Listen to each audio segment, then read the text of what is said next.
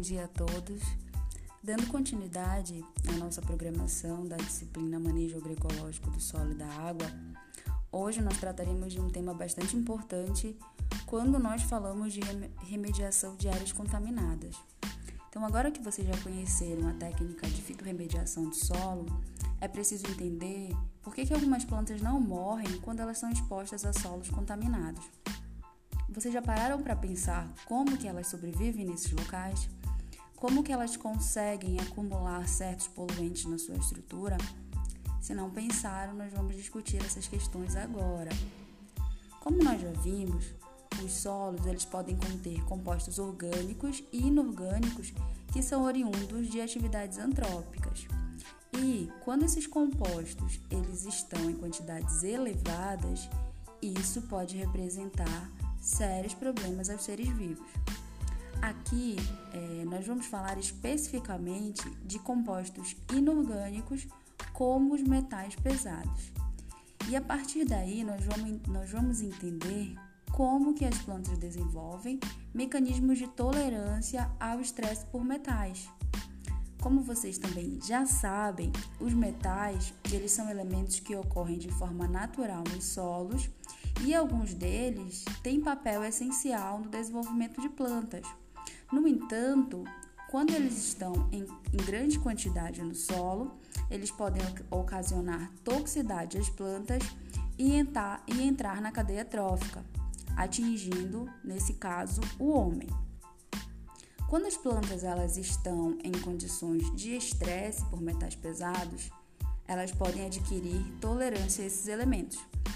Como que elas fazem isso? Elas vão desenvolver mecanismos que as tornem adaptadas a este estresse, sendo que uma planta ela pode ter vários mecanismos de tolerância.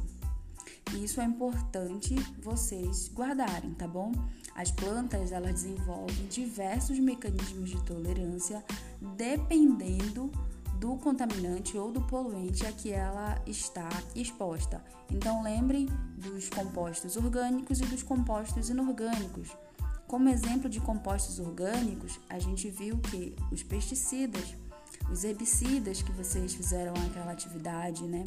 Como que as plantas elas vão se adaptar ou quais mecanismos ela vai utilizar para se tornar adaptada ao estresse por herbicidas ou qual mecanismo a planta vai utilizar para se tornar adaptada ao estresse por metais pesados.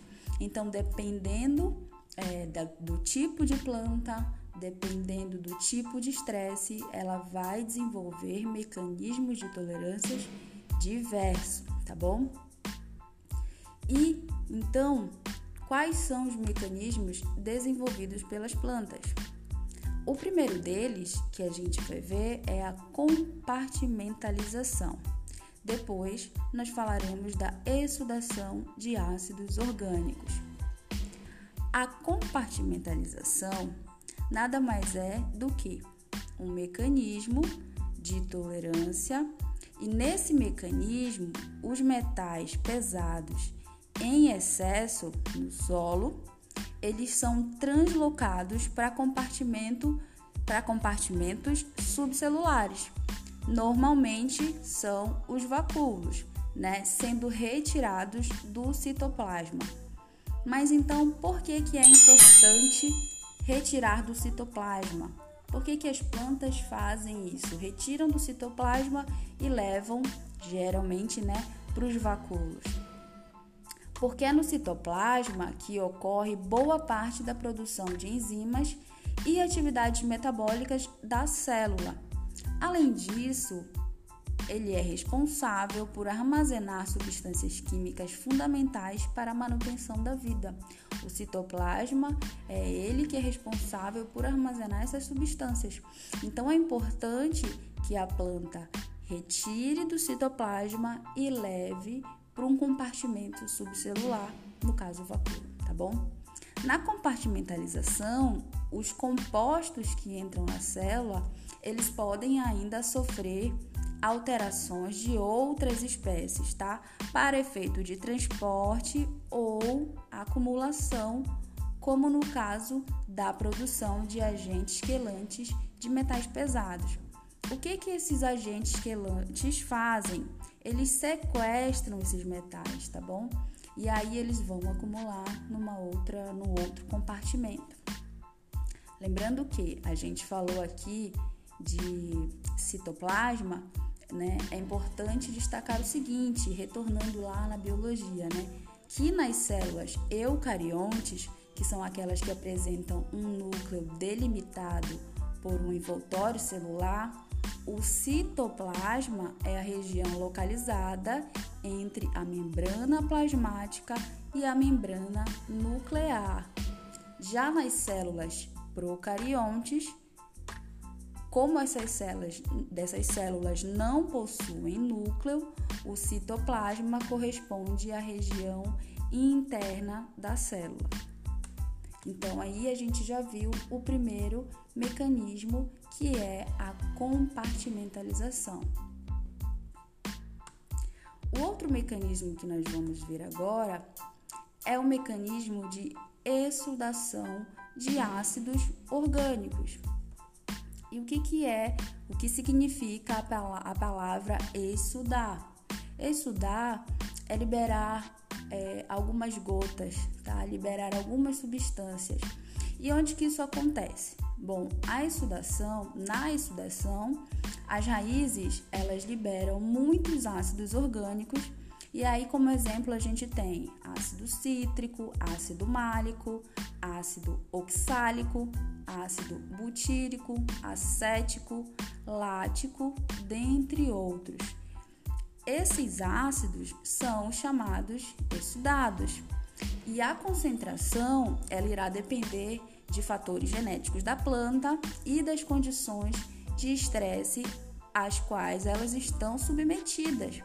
Então, as plantas irão liberar exudados dependendo dos fatores genéticos e das condições de estresse. Esses ácidos que são liberados pelas raízes das plantas, eles favorecerão a atividade dos micro-organismos do solo que irão degradar os contaminantes, influenciando diretamente na fitoextração, que, como já vimos, é a retirada dos metais pesados do solo pelas raízes das plantas, assim como na fitoestabilização, que é quando as plantas elas estabilizam ou imobilizam os poluentes no solo através dos exudados, evitando a migração desse poluente no solo via erosão ou lixiviação. Então aqui nós vimos então dois mecanismos de tolerância de plantas a metais pesados.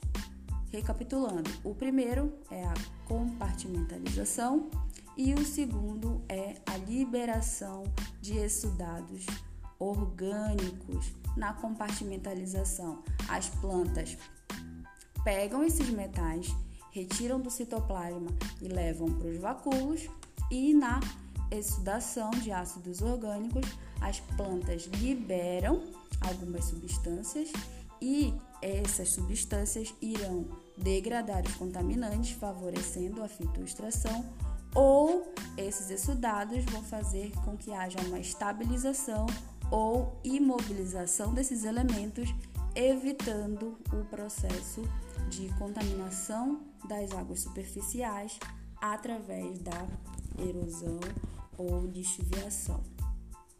Então, por hoje, a gente vai ver somente esses dois mecanismos de tolerância das plantas a metais pesados e na próxima aula nós veremos mais dois mecanismos de tolerância, tá bem?